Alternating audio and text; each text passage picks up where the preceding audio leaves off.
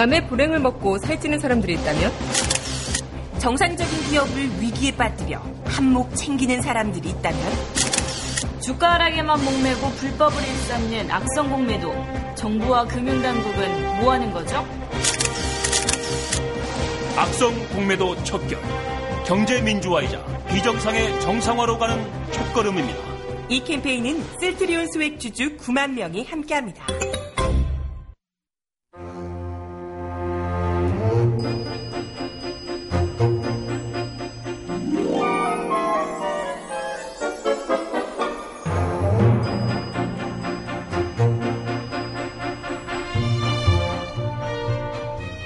정일림의 바티칸 뉴스.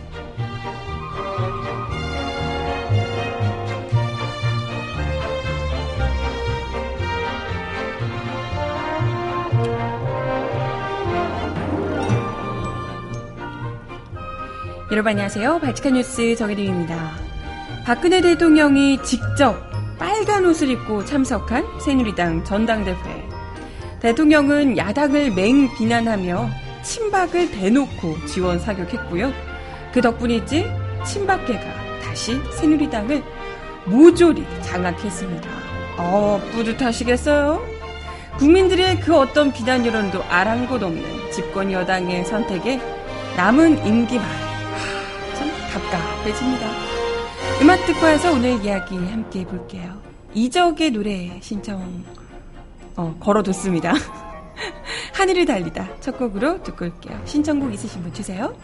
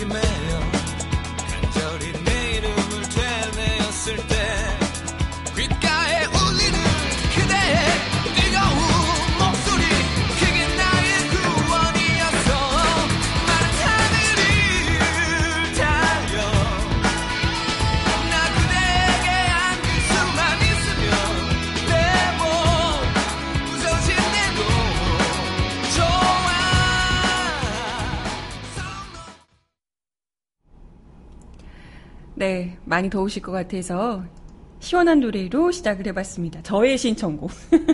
아까 신청곡이라고.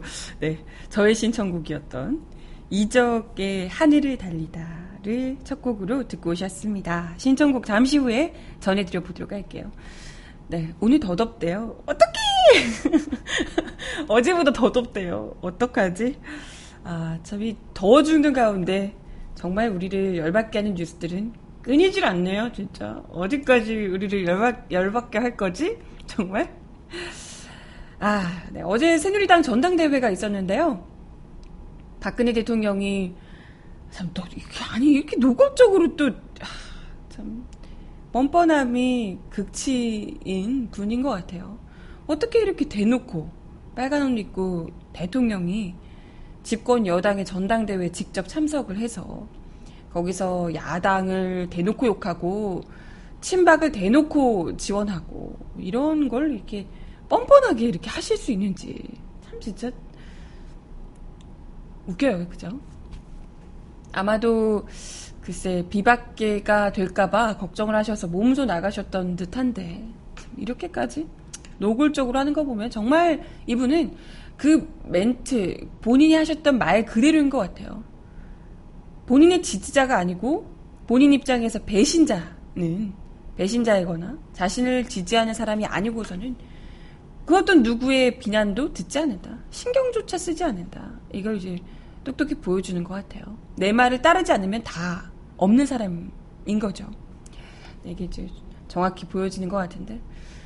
뭐, 빨간 옷 입고 등장하셔가지고, 새누리당 전당대회 축사에서, 뭐, 사드와 관련해 반발하고 있는 야권을 뭐또 종북몰이 하시며, 북한의 공격과 위협으로부터 국민을 지켜낼 방법이 있다면 무엇이든 제시해달라고 요청한 바 있다. 라며.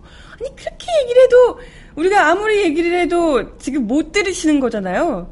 본인이 마음에 드는 안은 아무것도 없고, 오로지 사드 배치밖에 없는데, 그걸 반대하는 목소리는 아예 사람 말로도 듣지 않으면서, 너네가 아무 말도 안 했잖아. 라고 얘기하신 우리 보고 어쩌라는 거야?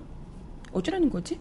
사드 배치를 하는 것이 오히려 더 우리 한반도를 화약고로 만드는 것이고 우리 국민들의 안전을 지킬 수 있는 방법들은 이미 너무나도 많이 우리 국방부에서 돈 들여가며 해왔다. 핵미사일 북한이 이렇게 쏘지 않을 것이고 남한에다가 이렇게 그것도 고고도로 올려가지고 쏘지 않을 것이고 설령 그렇다 하더라도 사드가 그걸 막아주지 못한다. 그리고 이야기를 계속해서 이성적으로 하려고 하지만 대통령께서 전혀 듣고 계시지 않는 상황인데요. 네. 아무튼 뭐 그런 상황에서 끝까지 야권을 맹비난하며 사드는 북핵을 막기 위한 뭐 유일한 불가피한 조치다라고 거듭 강조하고 이에 반대하고 있는 야권을 국민을 혼란에 빠뜨리는 국민의 생명과 삶의 터전을 위험에 빠뜨리는 정쟁을 부추기고 있다라고 하면 이제 비난을 하셨다고 합니다. 네, 뭐 그래요. 그래서 뭐 국민들에게 신뢰를 줘야 하는데 뭐 신뢰를 주지 못하니 본인이 신뢰를 못 주고 계시는데 근데 뭐 그렇게 하셨다 그래요. 근데 이 말 같지도 않은 얘기를 글쎄 새누리당 전당 전당 대회여서 그랬는지 모르겠지만 여전히 새누리당 내에서는 친박계가 꽉 잡고 있어서 그랬는지 모르겠지만 그 덕분인지 뭐 효과인지 완벽하게 박근혜 당으로 새누리당이 돌아갔습니다.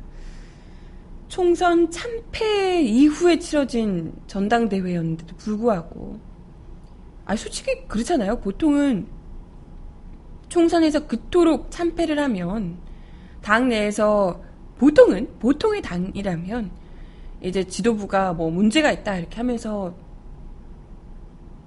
모조리 그것도 이제 어 박근혜 일색이었던 친박계 일색이었던 이 상태에서 아 물론 그 전에는 뭐 그러긴 합니다만은 집권 여당으로서 박근혜 친 친박계의 그 주도하에 우리가 지금 뭐 이정현 지금 당 대표 됐지만 어, 이번 총선의 참패 원인이 이런 친박계에 있다 이런 평가들이 계속해서 있어 왔던 거잖아요.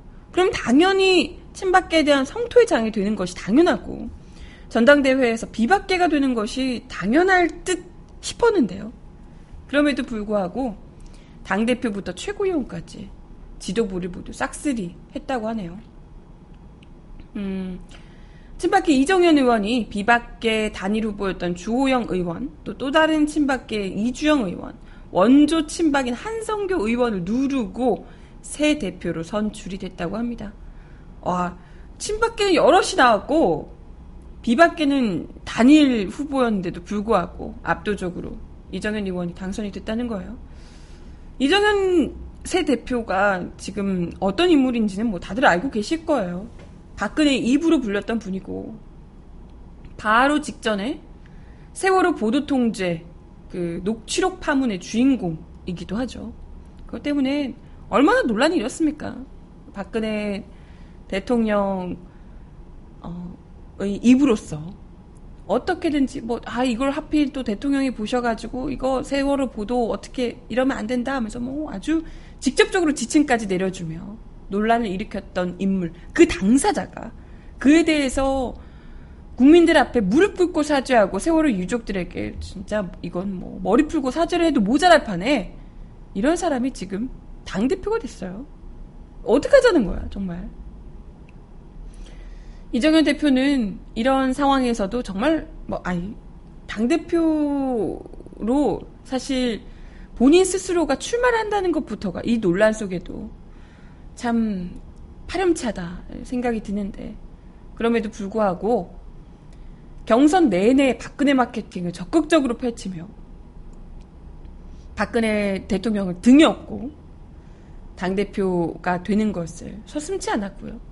본인의 뭐 이런 것들은 전혀 조금도 세월호 녹취록 파문 뭐 이런 것들은 조금도 아랑곳하지 않았습니다.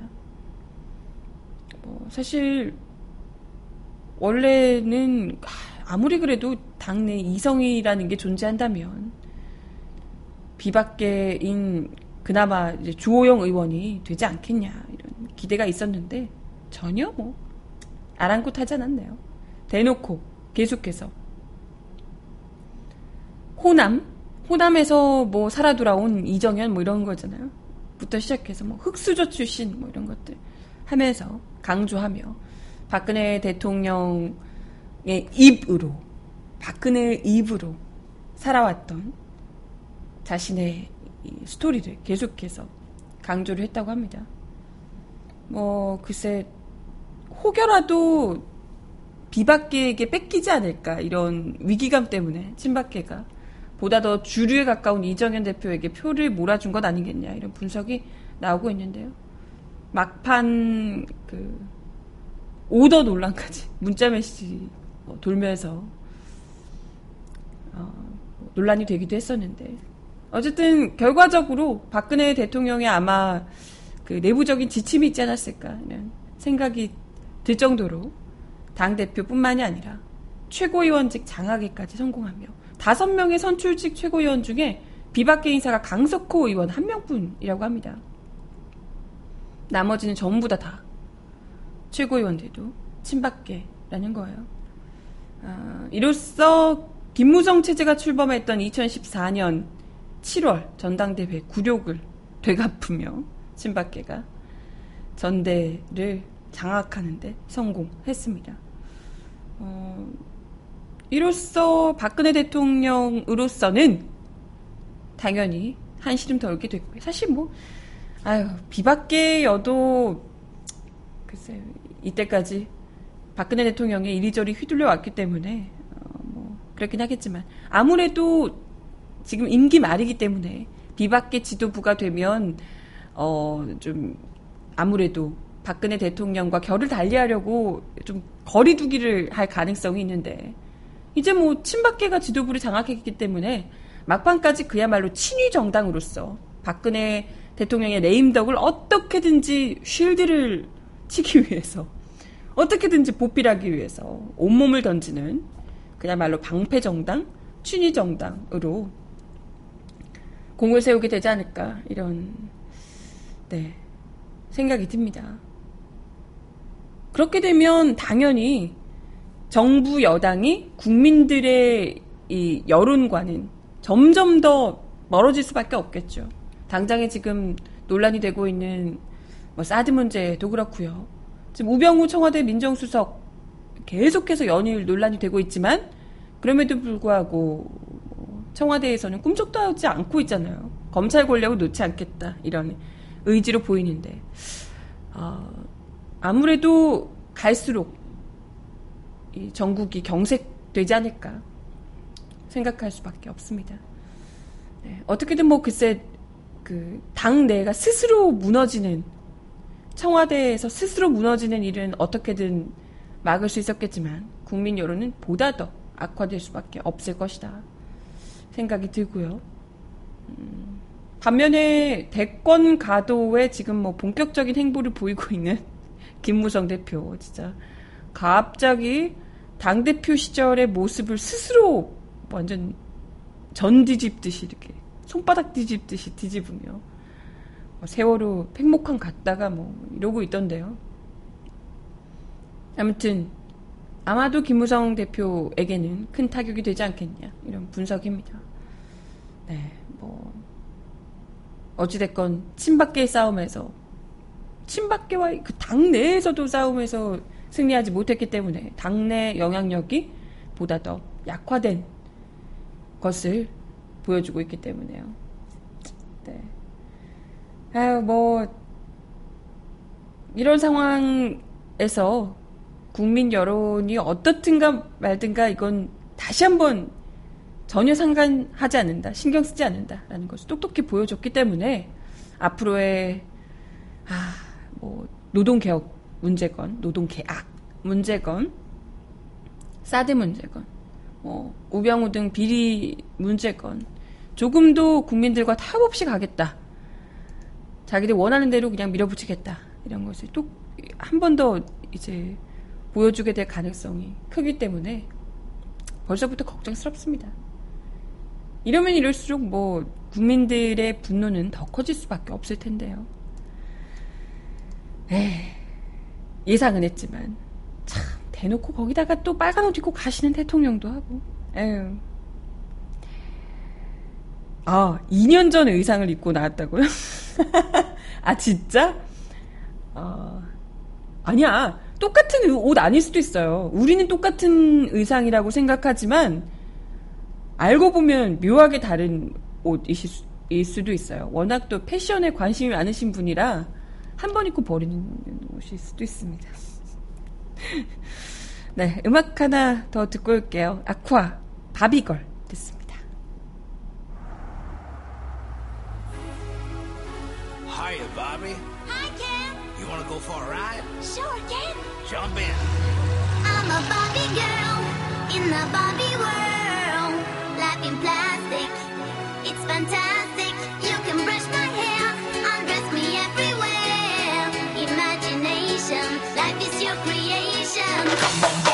Let's go party.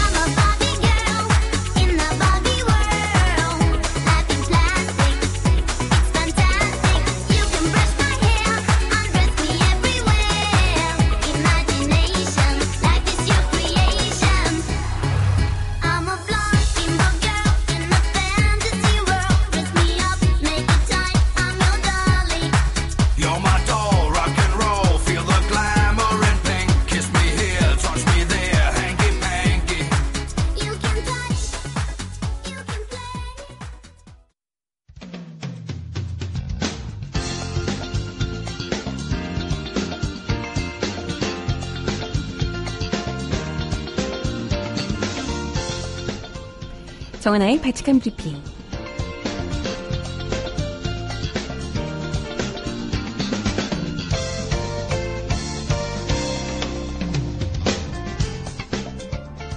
첫 번째 소식입니다. 유엔 안보리가 북한의 최근 중거리 탄도미사일 발사를 규탄하는 성명 채택을 추진했지만 중국이 사드 반대 문구를 성명에 넣자고 요구하면서 합의가 불발된 것으로 알려졌습니다.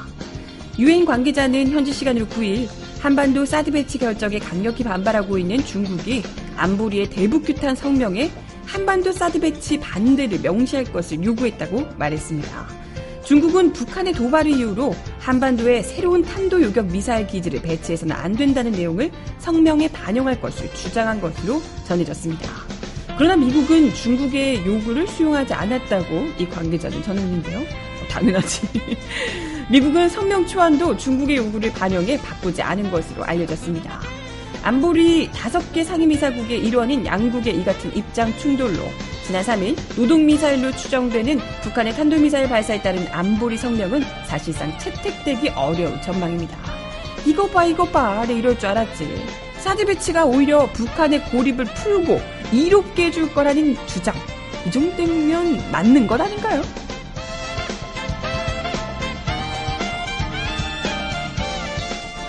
다음 소식입니다. 사드의 한국 배치 철회를 요구하는 백악관 청원 서명자가 오늘 오전 목표인 10만 명을 돌파했다는 소식입니다. 우와! 미주, 한인, 동포 등이 지난달 15일 개설한 이 청원은 성주 사드 배치 철회 투쟁위원회가 적극 참여하면서 26일 만에 서명자 수가 10만 명을 넘어섰습니다.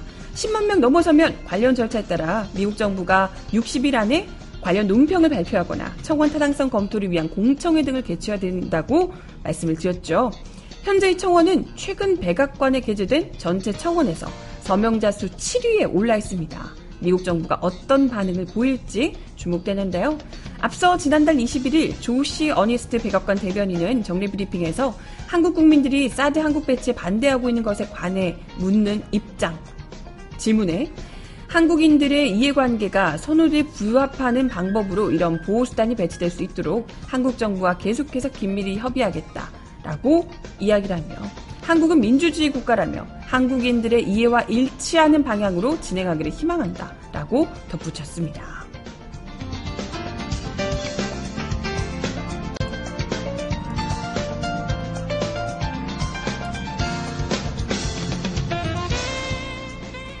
마지막 소식입니다. 이화여대 학생들이 미래라이프 대학 설립 과정에 대한 책임을 지고 최경희 이화여대 총장에게 어제 오후 3시까지 사퇴할 것을 요구한 가운데 대학 측이 총장 사퇴는 논의할 단계가 아니라며 사실상 사퇴 거부 의사를 밝혔습니다.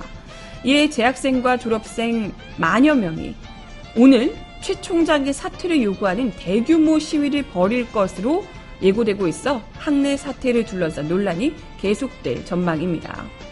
이화여대 학생들이 최 총장의 사퇴 시한을 9일 오후 3시로 한정을 했지만 최 총장은 친애하는 재학생, 졸업생 여러분께라는 제목의 공문을 보냈습니다. 공문을 통해 겸허한 사태로 학생 겸허한 자세로 학생들의 어떠한 대화 요청에도 성심껏 응할 준비를 하고 있다며 가능하다면 여러분 한 분 한 분의 의견을 경청하고 진심을 담아 직접 여러분과 대화하고자 하는 뜻을 전한다라며 사퇴를 사실상 거부했습니다. 이에 관련해 이대 관계자는 사퇴 거부가 아니라 총장 사퇴를 논의할 단계가 지금은 아니라는 입장이라고 말했습니다. 그게 사퇴인 것 같은, 사퇴 거부인 것 같은데. 근데 계속해서 뭐 사퇴 해결을 위한 대화 시도가 이어지고 있지만 어제까지를 기한으로 삼고 이를 거부할 시 학생들이 만여 명이 함께하는 시위를 집단 시위를 벌이겠다 대규모 시위를 벌이겠다라고 예고한 상황이라 아무래도 학생들의 농성이 장기화되지 않겠냐라는 이야기가 나오고 있습니다.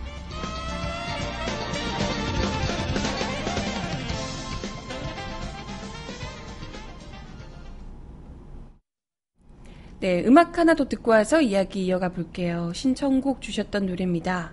보아의 공중정원.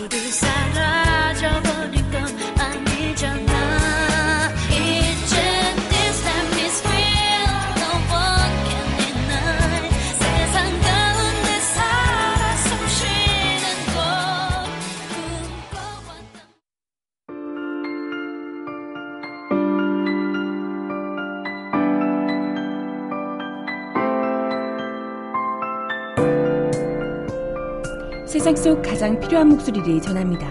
여기 곧 우리가 있어요.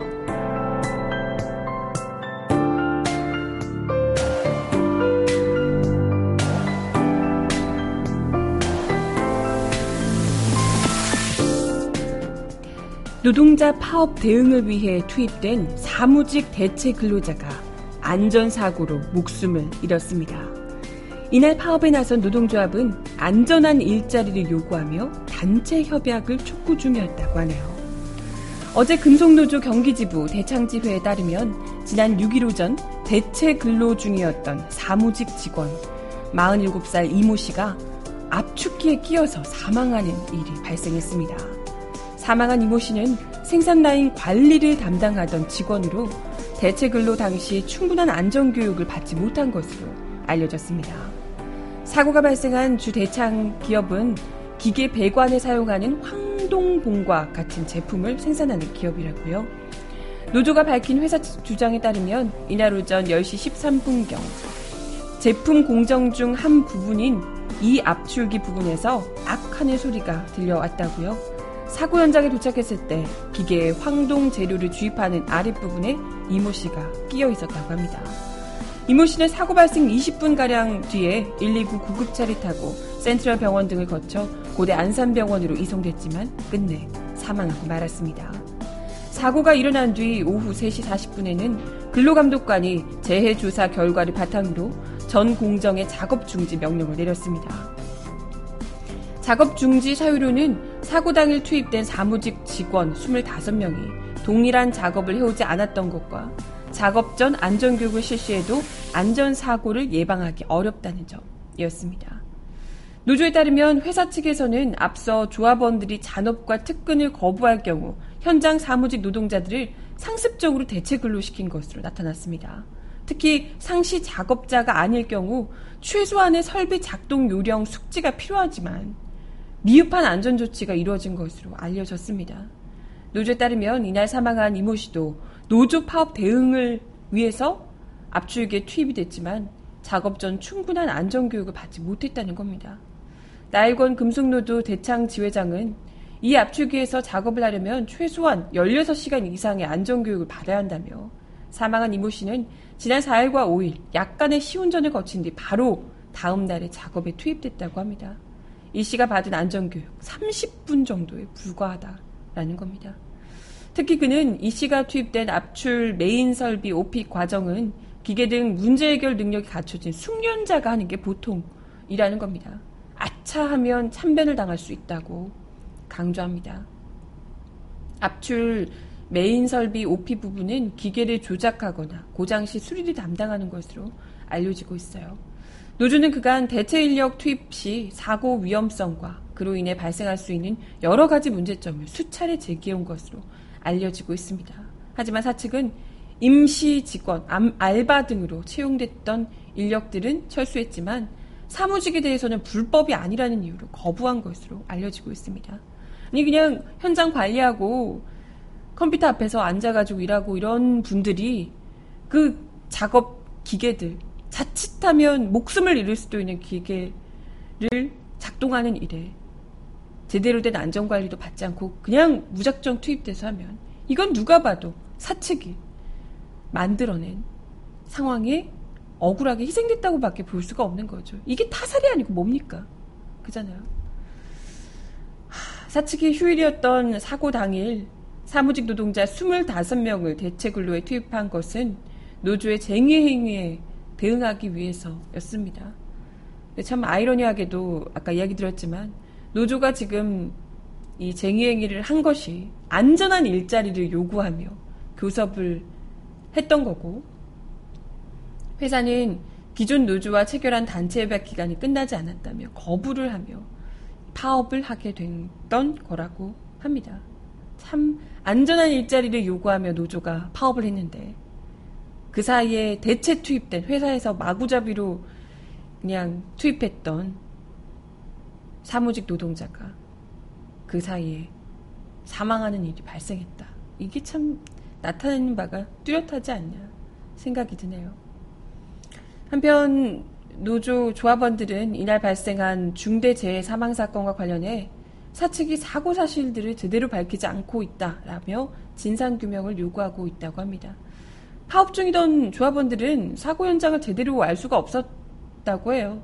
사망한 이모 씨가 현장에서 뭐 왜 기계 주입구 부분에 들어가게 됐는지 이게 원래는 두 명이서 일해야 되는데 혼자 일을 한 건지 두 명이서 일했다면 이런 일이 발생하지 않았겠죠. 글쎄 두 명이서 원래 일해야 되는 현장인데 왜 한 명 혼자 일을 하게 됐던 건지 뭐 등등해서 제대로 된 현장 상황 이야기를 듣지 못했다고 합니다. 네. 그간은 용해장에서 일을 하고 있었다고 하는데 사고 당일에 갑자기 이 압출기에서 어, 사망하게 돼서 그것에 대한 이야기도 제대로 듣지 못한 상황이라 진실 규명을 요구하고 있습니다. 억울하게 정말 그 본인이 일하시는 곳도 아닌데 억울하게 제대로 된 안전교육도 받지 못한 채로 사측에 의해서 갑자기 휴일에 대체 근로로 투입됐던 이모 씨, 47의 이모 씨. 참 억울하고 황당한 죽음이 아닌가 싶습니다. 아무튼 어, 고인의 명복을 빌며 안전한 일자리, 일터를 마련하자라는 노동조합의 목소리가 왜 나온 것인지를 똑똑히 보여주는 사고가 아닌가 생각이 듭니다. 네, 음악 하나 더 듣고 올게요. 이정현의 노래 바꿔 신청하셨는데요. 듣고 옵니다.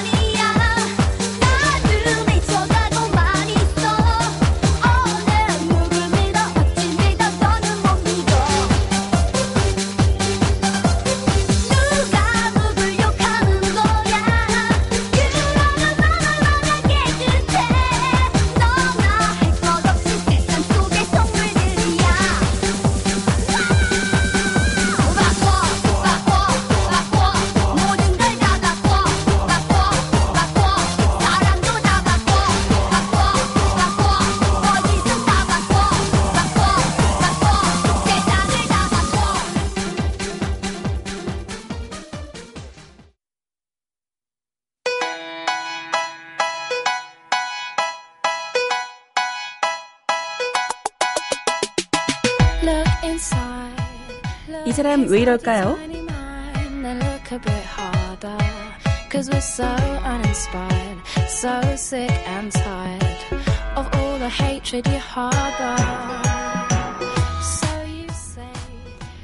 네, 정말 미친 폭염이 계속해서 이어지면서 살인적인 누진제에 대한 비난 여론이 계속해서 높아지고 있는데요. 이런 가운데 산업통상자원부가 가정용 전기요금 누진제 완화 요구에 대해서 누진제는 저소득층에 대한 배려 문제가 있기 때문에 할 수 없다라는 입장을 밝혀 논란이 일고 있네요.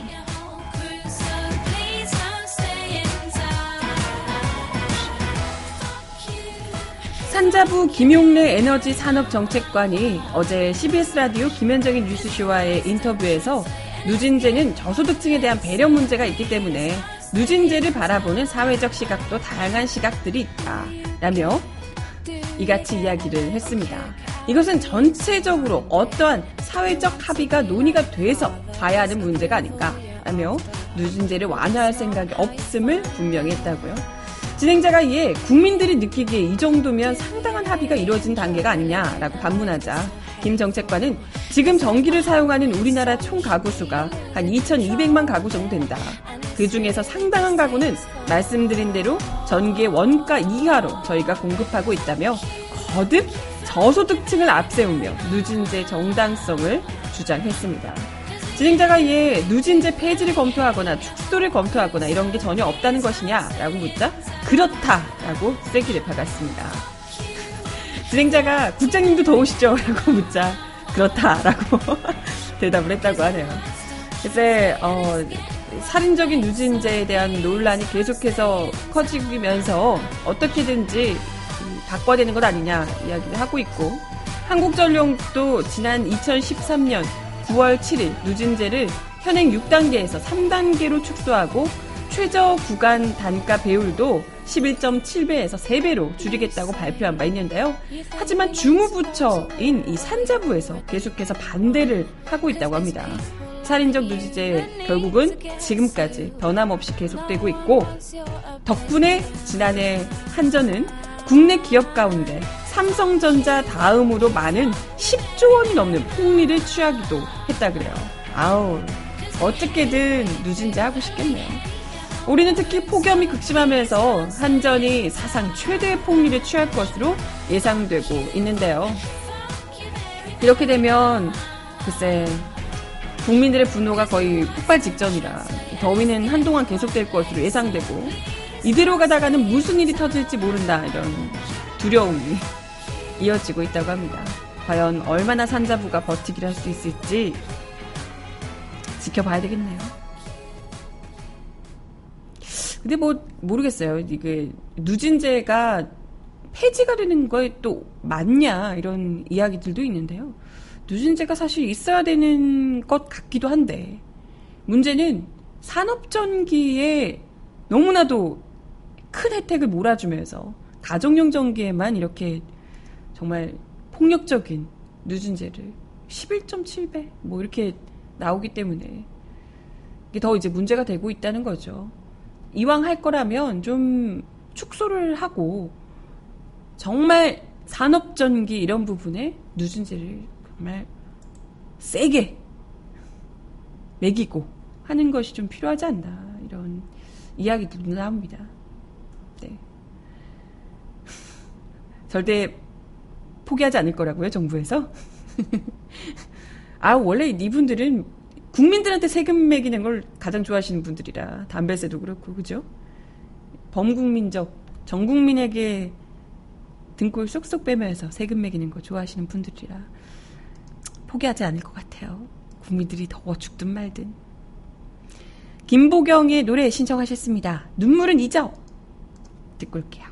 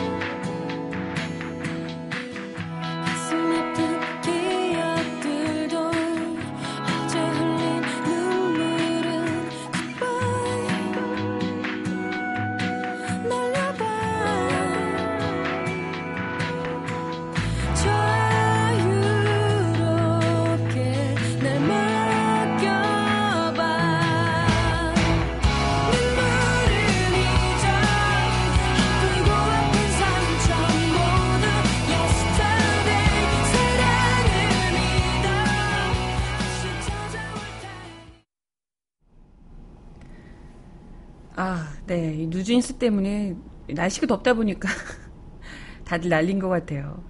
어, 이 기사 제가 이야기하고 있는 동안 기사 보내주신 거 보고 제가 또 뒷목을 잡았는데 정부에서 어, 전기료 누진세를 완화하는 것은 부자 감세라며 어, 그럴 수 없다고 이야기를 했답니다. 그러면서 우리나라는 전기세가 다른 나라에 비해 저렴한 편이다. 어, 나 욕 나올라 그러네. 아니, 근데, 부자감, 그래요, 이제 뭐, 부자 감세다, 이렇게 뭐 얘기를 할 수가 있나? 아니, 근데 부자 감세라고 얘기하면 부자 감세기 때문에 안 된다라고 얘기를 할 것 같으면, 진짜 부자 감세를 해주고 있는 부분들이 있잖아요. 법인세며 뭐 이런 것들. 이번에 정부에서 내놓은 그 세법 관련해서 부자 감세는 여전히 절대 풀어주지 않는 부자 증세 절대 없는 것 아시죠? 이명박 정부 때 부자 감세를 어마어마하게 해줬지만 그에 대해서 다시 지금 이 지금 세금 없다고 날리면서도 국민들 담배세를 어쩌고 하면서 세금을 등골을 휘게 뽑아, 뽑아 놓고도 부자 감세는 절대 건들지 않는 것 유명합니다. 그럼에도 불구하고 언제부터 부자 감세 싫어하셨다고 전기 전기료 누진세 완화는 부자 감세기 때문에 안 된다 이런 얘기를 하는지 아 진짜 정말 갖다 붙이는 거참잘 갖다 붙입니다. 그런 거 신경 안 쓰시는 분들이잖아요. 부자 감세 제일 좋아하면서 네. 실상 이 사람들이 하지 않는 이유는 부자 감세가 아니라 서민들에게 모든 국민들에게 전기료를 전기세를 쭉쭉 뽑아당길 수 있는 그야말로 황금알이기 때문에 절대 손대지 않는다. 라고 볼 수가 있을 겁니다. 아니, 세계적으로 우리나라 전기세가 정말 싼 거야? 몇십만 원씩 나오는데 싼 거야? 아, 네, 참. 맞아요. 지금 채팅, 채팅창에서 주식세도 없는 나라가 뭔, 토지 부유세도 없는 나라가 뭔, 얘기하시네요. 그러게 말해요. 아니, 아, 이런 날씨에 요즘 에어컨을 틀지 않고 살 수가 있나? 못 살잖아요, 요즘 같은 날씨에는.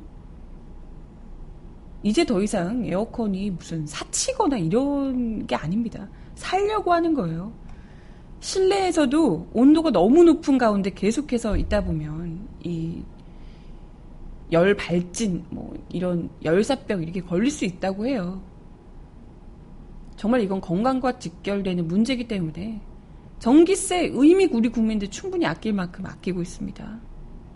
네, 더 강요하지 말고 국민들의 안전이 너무나도 중요하다면서요. 국가 안보가 다를 일이 있습니까? 국민들이 건강해야죠. 부디 하, 말 같지도 않은 소리 하지 말고 폭염 속에 국민들 더 열받게 좀 그만하셨으면 하는 바람이네요. 네. 맞아, 맞아. 어? 벌금 이런 게 차등 지급돼야 되는 거 아닌가? 벌금 문제 이런 거나. 맞아, 맞아. 응? 마지막 곡 덕환의 노래 지금 만나라고 합니다. 들려드릴게요. 널 상상했던 널 그려왔던 내 꿈속의 너를 간직했던 비밀스럽던 너를. 내 작은 별에 내 작은 맘에 네가 들어와서 떨리던 난 정말 네 앞에 서 있었어. 내상